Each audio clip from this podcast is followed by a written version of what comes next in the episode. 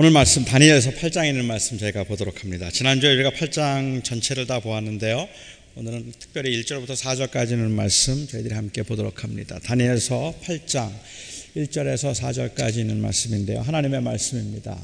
나 다니엘에게 처음에 나타난 환상 후 벨사살 왕 제3년에 다시 한 환상이 나타나니라. 내가 환상을 보았는데 내가 그것을 볼 때에 내 몸은 엘람 지방 수산성에 있었고 내가 환상을 보기는 을레 강변에서이니라. 내가 눈을 들어본즉 강가에 두 뿔 가진 숫 양이 섰는데 그 두 뿔이 다 길었으며 그 중 한 뿔은 다른 뿔보다 길었고 그 긴 것은 나중에 난 것이더라. 내가 본즉 그 순양이 서쪽과 북쪽과 남쪽을 향하여 받으나 그것을 당할 짐승이 하나도 없고 그 손에서 구할 자가 없으므로 그것이 원하는 대로 행하고 강하여졌더라. 아멘. 하나님의 말씀입니다. 나이 서른다섯에 아직도 가난하다면 그건 당신 책임입니다. 세계적으로 열풍을 일으키고 있는 중국 유통기업 알리바바의 그 창업자인 마윈 회장이 한 말입니다.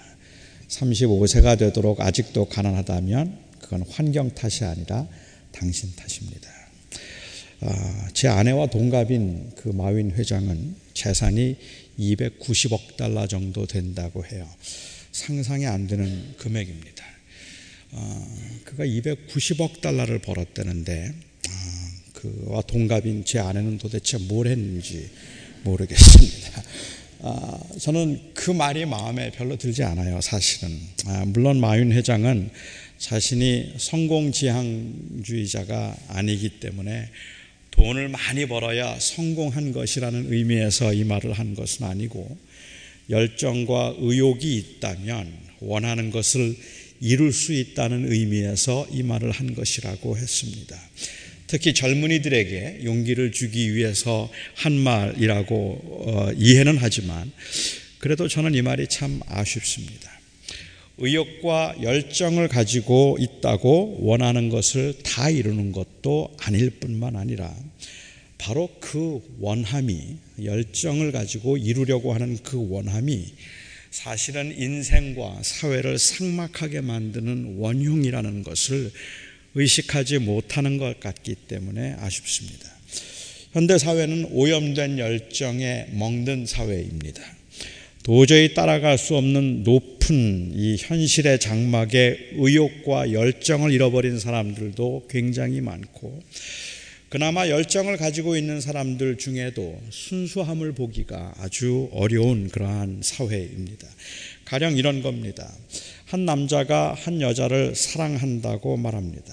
매일 꽃을 보내고 아침 저녁으로 안부를 묻고 지극정성으로 봉사를 합니다.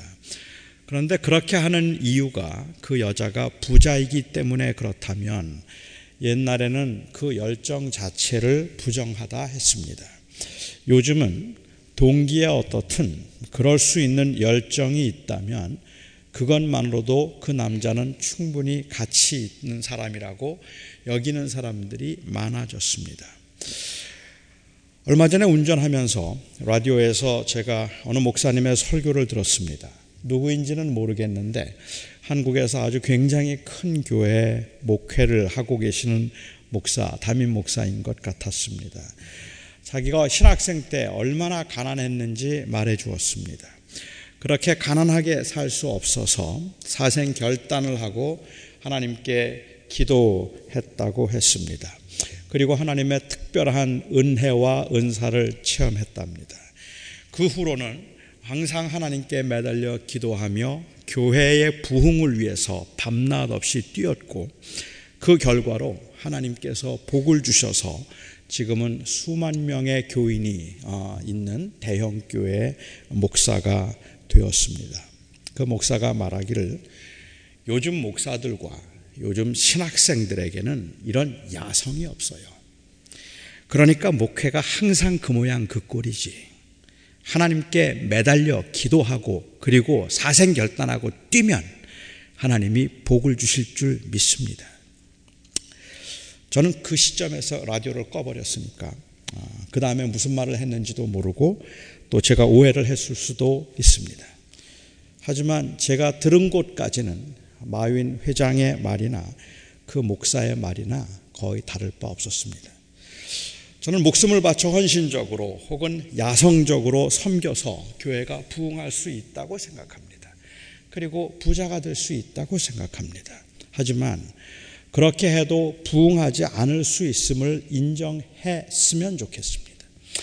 그리고 부흥하지 않아도 후회하지 않을 만큼 그 열정이 순수하다면 그게 더 중요한 거라고 말해 주었으면 좋겠습니다.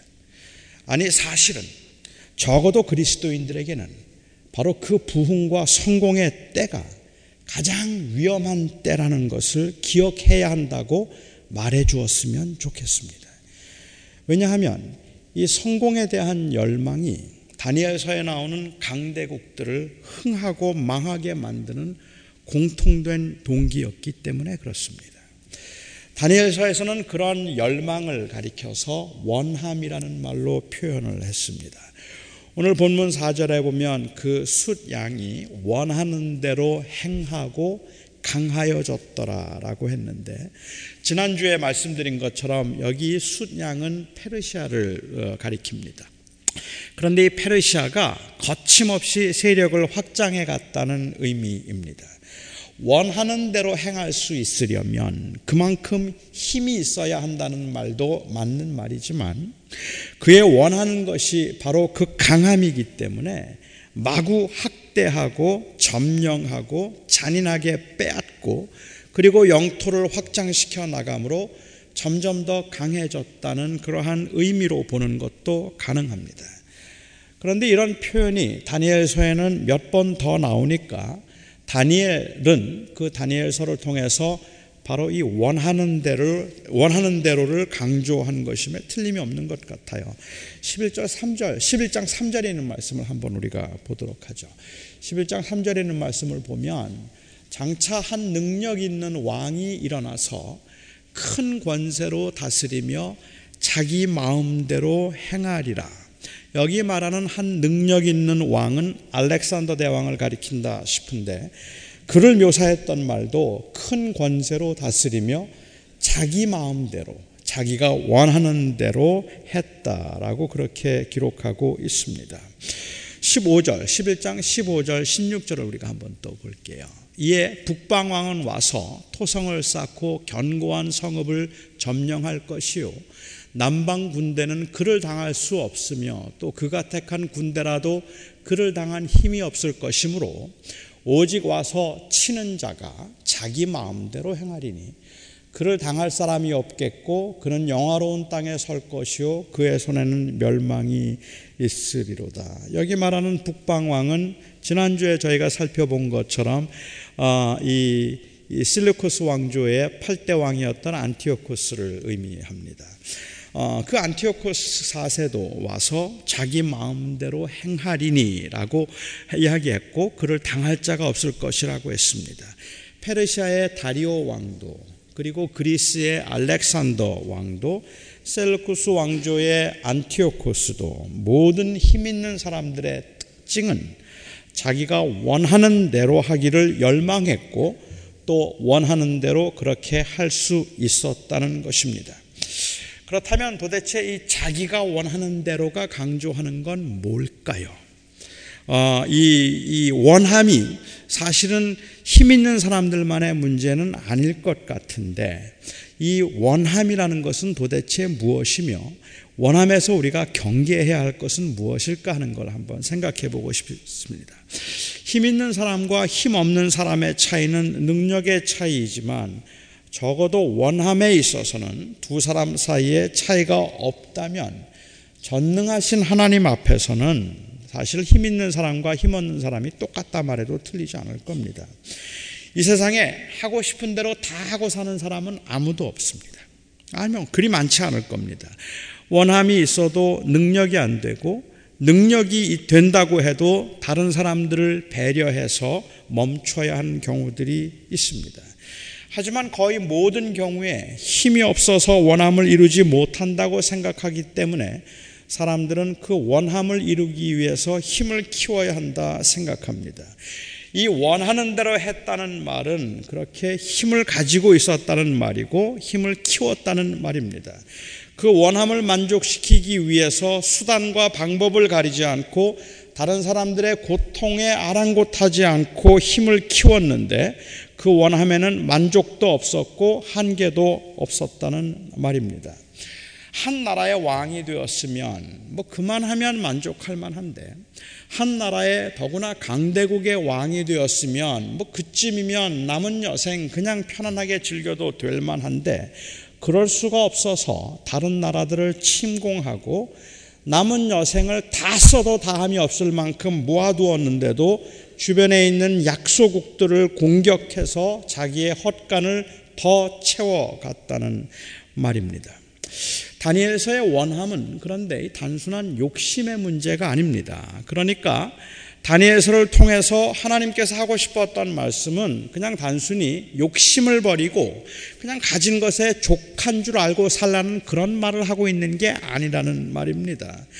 다니엘서에서 지속적으로 이 말을 할 때에 그들에게 욕심이 많았다는 말을 하고 있는 것이 아니라 안티오코스도 그리고 알렉산더도 다리오도 이들이 다 욕심이 많은 자들이기 때문에 가진 것에 족할 줄 모르고 그리고 어, 이, 이 많은 것을 더 소유하려고 했다는 것이 문제라고 말하고 있는 것이 아니라 그들은 자기들이 역사의 주인인 줄 알았다는 말을 하고 있는 겁니다. 모든 걸 자기 뜻대로 하고 싶었고 자기 뜻대로 하기 위해서 힘이 좀 필요했습니다. 몇 달 전에 살펴본 대로 바벨론의 왕이었던 느부갓네살이 광인이 되어서 7년 동안을 광야 생활을 하다가 그가 다시 회복이 되었는데 그가 왕위에 다시 복권되면서 했던 말이 있습니다. 땅의 모든 사람들은 없는 것 같이 여기시며 하늘의 군대에든지 땅의 사람에게든지 그는 자기 뜻대로 행하시나니 그의 손을 금하든지 혹시 이르기를 내가 무엇을 하느냐 할 자가 아무도 없도다. 느부갓네살은 자기 원하는 대로 자기가 역사의 주인이고 나라의 주인이라고 생각해서 그렇게 어, 이, 이 그야말로 세력을 확장해 가다가 느부갓네살이 광인이 되고 난 다음에 모든 걸 다 잃어버리고 난 다음에 복권이 되어서 그가 했던 말은 무엇인가 하면 내가 내 뜻대로 하는 줄 알았더니 하나님이 하나님 뜻대로 하시더라라고 이야기를 하고 있습니다. 그러니까 원하는 대로 강해졌다는 그 말은 사실은 하나님이 하나님의 뜻대로 역사를 주관하신다는 것과 대치되는 그러한 개념입니다. 욕심의 배경에는 주권의 문제가 있다는 말입니다. 힘은 없지만 저도 사실은 제게 주어진 여건과 환경에서 제 원함대로 하고 싶습니다. 제가 원하는 것을 가지고 싶고, 제가 원하는 대로 말하고 싶고, 제가 원하는 대로 살고 싶습니다. 감정을 절제하고 욕망을 절제한다는 건 자연스럽지도 편안하지도 않습니다. 목회도 저는 제가 원하는 대로 하고 싶습니다. 집에서도 제가 왕이 되어서 모든 가족들은 다 제 원함대로 좀 해 주었으면 좋겠습니다. 서로의 원함이 다르고 저의 원함을 채우기 위해서는 힘이 필요하다는 것을 저는 살면서 절실히 느꼈기 때문에 남을 이길 수 있는 능력, 남의 것을 빼앗을 수 있는 능력을 키우기 위해서 열심히 공부하고 설교 준비 철저히 하고 머리가 아프도록 스트레스를 받으며 애를 쓰고 있습니다. 저의 열심도 그리고 저의 겸손도 결국은 제가 원하는 대로 사람들을 움직이기 위한 처세입니다. 제가 원하는 것이 그리 거창한 것도 아니고 세계 제일의 교회를 만들거나 LA 최고의 교회를 만들겠다는 것도 아니고 그냥 소박한 것이라는 사실이 저의 원함을 합리화시키고 있기는 하지만 그리고 때로는 제가 꽤 순수한 척 하면서 그것으로 합리화시키려고 하지만 제가 원하는 것이 소박한 것인가 아니면 거기에 순수함 어느 정도 순수함이 어느 정도 묻어 있는가 하는 것은 그리 중요한 것이 아닙니다. 결국은 제가 인정받기 위한 열정에 사로잡혀 있다면 그 순수함 역시도 저만을 생각하는 위장된 욕심임을 잊지 말아야 할 것입니다. 물론 저는 우리들이 가지고 있는 삶에서의 그러한 그 이 소박한 원함들을 모두 다 욕심에서 비롯된 것이라고 그렇게 비난할 마음은 추호도 없습니다. 중요한 것은 내가 내 인생의 주인이 아니라서 그 원함에 나의 원함에 파수꾼을 세워 경계하고 있는가 하는 것입니다. 저는 고기를 좋아합니다. 아, 모든 음식을 대체로 다 좋아하지만 가만히 생각해 보면 고기를 제일 좋아합니다. 고기는 매일 먹어도 질리지 않습니다. 그래서 아내가 밥상을 차려주면 제가 자주 하는 말이 고기 없어. 고기 없냐 하는 말이고 어제 먹었던 거 있잖아. 그때 제 아내가 말합니다. 안 돼요. 어제도 먹었잖아요. 남은 건 아들 줘야지 당신 입만 입이냐. 그래요. 이 경우 제 아내는 제 원함에 세워진 파수꾼입니다. 그리고 제 아내가 자기가 먹으려고 혹은 저를 미워해서 고기를 안 준다고 생각하지 않고 저의 건강과 전체 유익을 위해서 고기를 안 준다고 신뢰하기 때문에 저는 저의 원함을 포기할 수 있습니다. 너무 저급한 비유 같아서 좀 송구스럽지만 나의 원함에 파수꾼을 세운다는 말이 철부지 아이처럼 내 원함을 절대화시켜서 그 성취를 만족과 행복이라고 말하면서 다른 사람들이 감수할 희생과 수고는 아랑곳하지 않는 이 천박한 욕심은 혹시 아닌가 하는 것을 우리가 살펴보아야 하고 무엇보다도 하나님의 원하심이 곧 나의 최선일 것이라는 하나님의 선하심에 대한 신뢰로 내가 하나님의 무엇 하나님의 원하심이 무엇인가 하는 것을 살펴보아야 한다는 점에서는 차라리 이런 저급한 그 예화가 더 현실감이 있어 보이기도 합니다. 그만큼 우리는 철부지처럼 우리의 원함을 추구하고 있기 때문에 그래요. 사람들은 하나님을 신뢰한다고 말하면서도 하나님을 신뢰하지 못합니다. 하나님을 신뢰한다는 말이 하나님께 맡긴다는 의미로 신뢰한다는 말을 쓰는 것이 아니라 오히려 하나님이 나의 원함을 채워주실 것임을 믿는다는 자기 만족의 수단으로 하나님을 신뢰하고 있다는 말입니다. 그래서 하나님이 당장 나의 원함을 채워주지 아니하시면 죽을 것 같습니다. 마음속에 말할 수 없는 원망과 섭섭함이 일어납니다. 내가 그만큼 하나님을 신뢰한다고 했는데 그 신뢰한다고 말한 만큼 하나님이 나에게 필요한 것들을 채워주지 않기 때문에 그렇다 생각합니다. 절대로 우리의 인생을 하나님께 맡기지 못합니다. 우리가 해결해야 합니다. 하나님이 도와주셔서 우리의 원함대로 해결해야 합니다. 우리의 미움을 그냥 내가 미워, 내가 미워해야 하고 내가 원수를 갚아야 하고 내가 문제를 해결해야 될 것만 같습니다. 그것이 바닷물을 들이키는 것 같은 갈증을 유발하고 또 다른 누군가의 동일한 원함에 의해서 서로 물고 뜯고 죽이는 끔찍한 악순환의 함정에 빠져서 파멸을 자초하는 것임에도 불구하고 사람들은 하나님을 신뢰하지 못하고 하나님을 이용하려고 합니다. 마치 자기가 가장 지혜로운 것처럼 그리고 자기가 주인인 것처럼 페르시아가 원하는 대로 영토를 넓혀갔지만 동일한 원함을 가지고 있던 이 알렉산더에 의해서 무참하게 짓밟혔고 알렉산더 역시 원하는 대로 세력을 확장해 갔어도 한순간에 꺾였고 유아독전처럼 세상을 무서울 것이 없어서 스스로를 현존하는 신이라고 불렀던 안티오코스도 그 원함과 성취가 물거품이 되어가는 것을 경험했습니다. 이들과 비슷한 경험을 하기는 했지만 그 허망함을 진즉에 깨달았던 사람이 있습니다. 솔로몬입니다. 그는 이렇게 고백했습니다. 누구든 무엇이든지 내 눈이 원하는 것을 내가 금하지 아니하며 무엇이든지 내 마음이 즐거워하는 것을 내가 막지 아니하였도다. 저는 이런 고백을 했던 솔로몬이 솔직히 제일 부러웠습니다. 나중에 후회할지언정 일단은 원하는 것을 다 가져보고 그런 말을 할 수 있으면 좋겠다고 생각했습니다. 그건 지금도 마찬가지입니다. 하지만 저는 어, 이 하나님의 말씀을 통해서 제 원함에 파수꾼을 세워야 한다는 것을 배웁니다. 원함이 없어지지는 않겠지만 원함대로 살아서는 안 됩니다. 그렇게 살아서는 안 되는 이유는 단순히 그렇게 살면 불행해질 것이고 단순히 그렇게 살면 살아봐야 허망한 것이다. 결국은 다 없어지는 것이다. 만일 그 이유 때문이라면 저는 차라리 한번 가져보고 허망함을 느끼겠습니다. 여러분은 그렇지 않습니까? 내 마음대로 한번 가져보고 허망함을 느끼는 것이 오히려 내가 그걸 가져보지도 않고 그거 가봐야 다 헛거야. 다 쓸데없는 거니까 그러니까 그거 아무리 가지려고 해도 아무리 원함을 내 마음속에 내 원하는 대로 채우려고 채우려고 해도 갈증만 더 날 뿐이니까 그거 아무 소용없는 거야라고 말해도 소용없는 거라도 저는 그거 가지고 싶어요.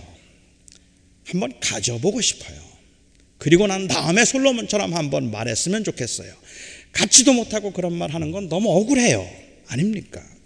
저는 그렇기 때문에 저는 지금도 저의 원함은 변함이 없습니다. 저는 가지고 싶어요. 제 마음대로 해보고 싶어요. 여러분들을 제 마음대로 좀 다루었으면 좋겠어요. 저는 지금 이 시간도 여기 앉은 분들 다 이리로 그냥 오라 그러면 다 오시고 저리로 가라 그러면 다 저리로 가고 그냥 제가 하라는 대로 여러분들이 좀 해줬으면 좋겠어요. 제 아내도 제가 시키는 대로만 좀 했으면 좋겠어요. 내가 먹고 싶다는 거 그냥 해주고 먹기 싫다면 하지 않고 그냥 잘하면 자고 그냥 먹으라면 먹고 제 시키는 대로만 해줬으면 좋겠어요. 그게 제 원함이에요. 그런데 그 원함대로 하면 안 돼요. 원함대로 하면 안 되는 이유는 원함대로 해봐야 그거 다 헛된 것이라서 그런 게 아닙니다. 제가 원함대로 할 수 없는 이유는 그것은 제 것이 아니기 때문입니다. 저는 저의 인생을 하나님의 지혜와 하나님의 선하심에 맡기기로 했기 때문입니다. 저는 그 하나님의 선하심을 믿기 때문입니다. 하나님께서 택하시고 사랑하신 이스라엘 백성들이 가나안에 정착할 당시의 사건들을 기록한 것이 사사기서입니다. 이들이 가나안에 정착하기 전에 광야에서 하나님께서 그 백성에게 누누이 하셨던 말씀이 있습니다. 나는 네 하나님이 되고 너는 나의 백성이 될 것이라. 너는 나만 의지하고 눈에 보이는 것들을 따라가지 말아라. 많은 현란한 것들을 볼 것이나 가나안에 정착하면서 젖과 꿀이 흐르는 땅에서 풍요와 부요를 볼 것이나 너는 그것을 따르지 말고 나를 따르라. 주님께서 누누이 말씀하셨습니다.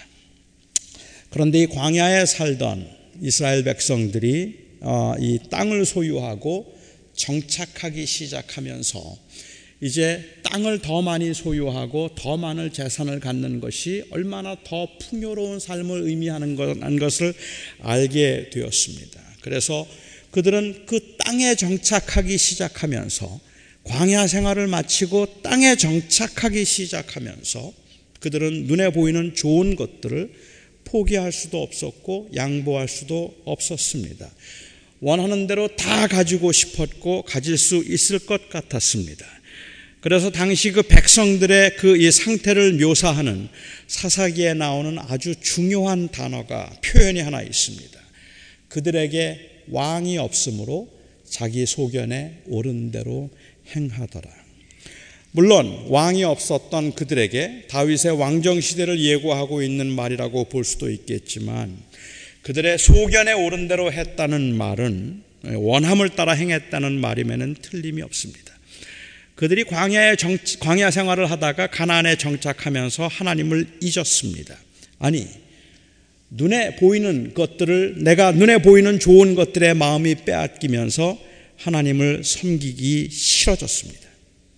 원함을 따라 살고 싶었습니다. 알렉산더나 안티오코스처럼 제국을 원하는 것도 아니고 그 제국을 이룰 만한 힘이 힘도 없었지만은 그들의 원함이 생존을 위한 아주 소박한 꿈인 것처럼 보였지만 그들의 심각한 문제는 주인을 잊었다는 것입니다. 그들이 보면서 좋은 것들을 갖고 싶었다는 그, 그 원함이 문제가 된 것이 아니라 사실은 그 원함 때문에 그들은 주인을 잊어버렸다는 겁니다. 광야 생활을 하면서 나는 내 하나님이 되고 너는 내 백성이 되리라고 했던 이 약속의 말씀을 그들은 잊어버렸고 잊고 싶었습니다. 조금 더 편하게 살고 싶고 조금 더 많이 가지고 싶은 그러한 그 이 욕망이 있다는 것보다 훨씬 더 심각한 문제는 주인을 잊은 것 그것이었습니다. 그런데 우리는 이 질문을 자꾸만 회피하면서 신앙생활을 하려고 하고 있어요. 다시 말하면 그리스도인들의 경우는 어, 원함을 절제할 수 있는가 하는 그 질문보다 무엇을 위해서 원함을 절제하는가라는 이 질문이 훨씬 더 본질적인 질문일 텐데 자기 자신을 위해서 원함을 절제하라는 말은 참 많이 들을 수 있는데 어차피 가져봐야 허망한 것이니까 가지면 좋겠지만 갖지 못해도 그냥 욕심을 내놓으라고 그게 당신을 편안하게 만드는 것이라고. 그래서 마치 그 무능함을 합리화시키는 것 같은 말들 가질 수 없지만 가져도 어차피 행복한 거 아니니까 괜찮을 거라고 말하는 이런 이야기들은 무수히 많이 듣고 있으면서도 주를 위해서라는 말은 좀처럼 듣기 어려운 시대가 되었다는 말입니다. 당신은 당신의 주인이 아니기, 당신 인생의 주인이 아니기 때문에 그것을 원함대로 가져서는 안 됩니다라는 그 말은 이제는 못 듣게 되었다는 말입니다. 예를 들면 이런 겁니다. 저에게 미운 사람이 있다고 가정해 보죠. 정말 밉습니다. 그런데 참습니다. 제가 미운 사람을 보면서 참는 데는 여러 가지 이유들이 있습니다. 미워하면 손해를 보니까 나만 손해니까. 믿지만 문제가 더 커질 수 있으니까. 아니면 똑같은 사람이 되기가 싫어서 원하는 만큼 미워하지 않고 절제함이 현명하다 생각할 수 있는 더 많은 많은 이로운 이유들 제시할 수 있습니다. 그런데 저는 여기에 신앙적인 아쉬움이 있어요. 이러한 이야기를 들을 때마다 제가 느끼는 신앙적인 아쉬움은 우리가 싸워야 하는 이 영적 싸움의 전쟁의 치열한 영적 싸움의 본질은 내가 아닌 그리스도께서 주인 되심에 있기 때문에 주님 때문에 참는다는 말을 할 수 있어야 되는데 그런데 예수를 주라고 고백하는 사람들 중에도 주님 때문에라는 고백이 아주 생소하고 어색해졌다는 것이 제가 느끼는 아쉬움입니다. 옛날 청교도들은 그 디오 볼렌테라는 말을 입에 달고 다녔습니다. 디오 볼렌테, 주님의 뜻이면이라는 뜻입니다.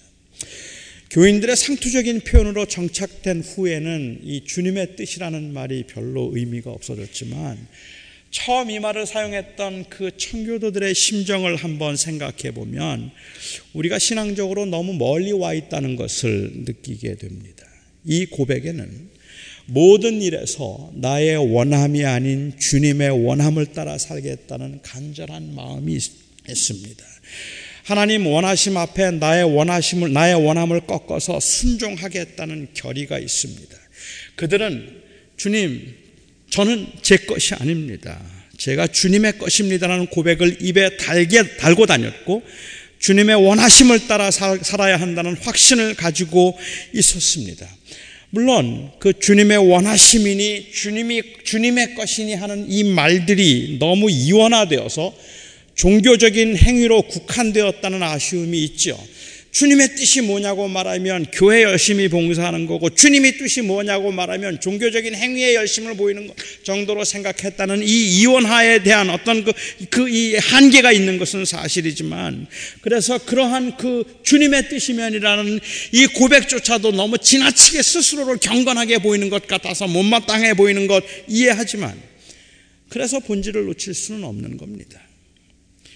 그러니까 현대 교인들의 문제는 현대 교인들은 유난히 욕심이 많다거나 아니면 현대 교인들은 절제를 모른다는 데 있는 것이 아니라 주님 앞에 살고 있다는 철저한 의식이 없다는 겁니다. 현대 교인들의 심각한 문제는 옛날 사람들보다 더 욕심이 많아서 문제가 있는 것이 아니라 그 욕심을 누를 수 있고 절제할 수 있고 욕심을 막을 수 있는 그 힘이 여전히 그게 나에게 더 좋아서일 뿐이지 주님 때문에라는 그 고백을 이제는 하지 않고 있다는 게 문제가 된다는 말입니다. 주님 때문에 산다는 이 고백이 상실되었고 잃어버렸다는 말입니다. 하나님이 무엇을 원하시는가? 하나님이 무엇을 원하시는가라는 이 질문에 아무런 무게가 없이 그냥 우리의 원함을 미화시키고 합리화시켜서 우리의 원함을 따라 말하고 행동하는 것이 가장 솔직해서 자연스러운 것이 되어 버렸습니다. 지금 내가 원하는가 하는 것이 제일 중요합니다. 절제는 위선입니다. 미우면 미워하고 싫으면 싫으면 하지 말고 그것이 솔직한 것이고 솔직한 게 행복한 겁니다. 저는 맞다고 생각합니다. 솔직한 게 행복한 겁니다. 욕심을 버리는 것이 행복한 것일지도 모릅니다. 쉽게 포기하는 게 더 나을지도 모르겠다고 생각합니다. 억지로 억지로 절제하려고 하는 것이 그것이 어, 만족스럽지도 못하고 자연스럽지도 않습니다. 저는 그래서 어쩌면 현대인들이 가장 솔직할 수도 있겠고 그 솔직함이 한 사람을 행복하게 만들 수도 있을 수도 있겠다는 생각이 드는 건 분명합니다. 그런데 저는 정말 중요한 질문을 한번 던져보고 싶다는 말입니다. 내 인생이 누구 거냐는 말이에요. 내가 누구를 위해서 살아야 되는가 하는 겁니다. 내가 무엇을 위해서 사는가. 이 질문 빼고 도대체 무슨 신앙에 관한 이야기를 우리가 할 수 있을까라는 생각을 하게 된다는 말입니다. 현대 포스트 마른 시대를 가리켜서 아버지가 없는 세대라고 그렇게 부릅니다. 자기의 주장과 원함이 너무 강해서 권위를 인정하지 않는 시대라는 의미에서 모든 것을 지나치게 주관화시키고 객관적인 어떤 것도 인정하지 않는다는 점에서 아버지가 없는 세대라고 부르고 있는 것 같아요.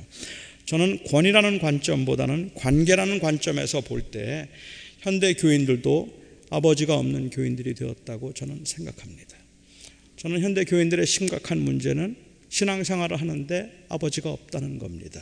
바꿔 말씀드리면 주인이 없다는 말입니다. 저들이 왕이 없으므로 자기 소견에 옳은 대로 행하더라. 바로 그 시대입니다. 난 별로 욕심이 없습니다. 이 말에 만족할 것이 아니라 하나님은 내 주님이십니다라는 고백이 회복되어야 합니다. 하나님은 나의 주님이십니다라는 고백이 회복되지 않고 나 별로 욕심이 없습니다라는 그 소박함이 사실은 우리가 우리 인생의 주인에 대해 살고 있는 그 모습을 우리는 가장 그럴듯하게 위장시키고 있는 모습인 것을 기억해야 할 것입니다.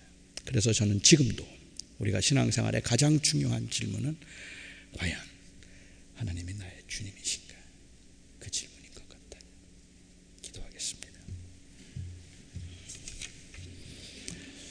사랑하는 아버지 하나님, 우리는 우리의 원함이 있어도 원함대로 사는 것이 허무할 것이라는 것과 원함을 끝까지 이루지 못할 것이라는 그 사실에 대한 그 이 이해 때문에 진작에 우리의 원함을 포기한 채 우리는 굉장히 신앙적인 것처럼 욕심 없이 사는 것처럼 말하지만 사실은 우리의 인생의 주인이 하나님이라는 고백을 잃어버린 채 살아가고 있습니다.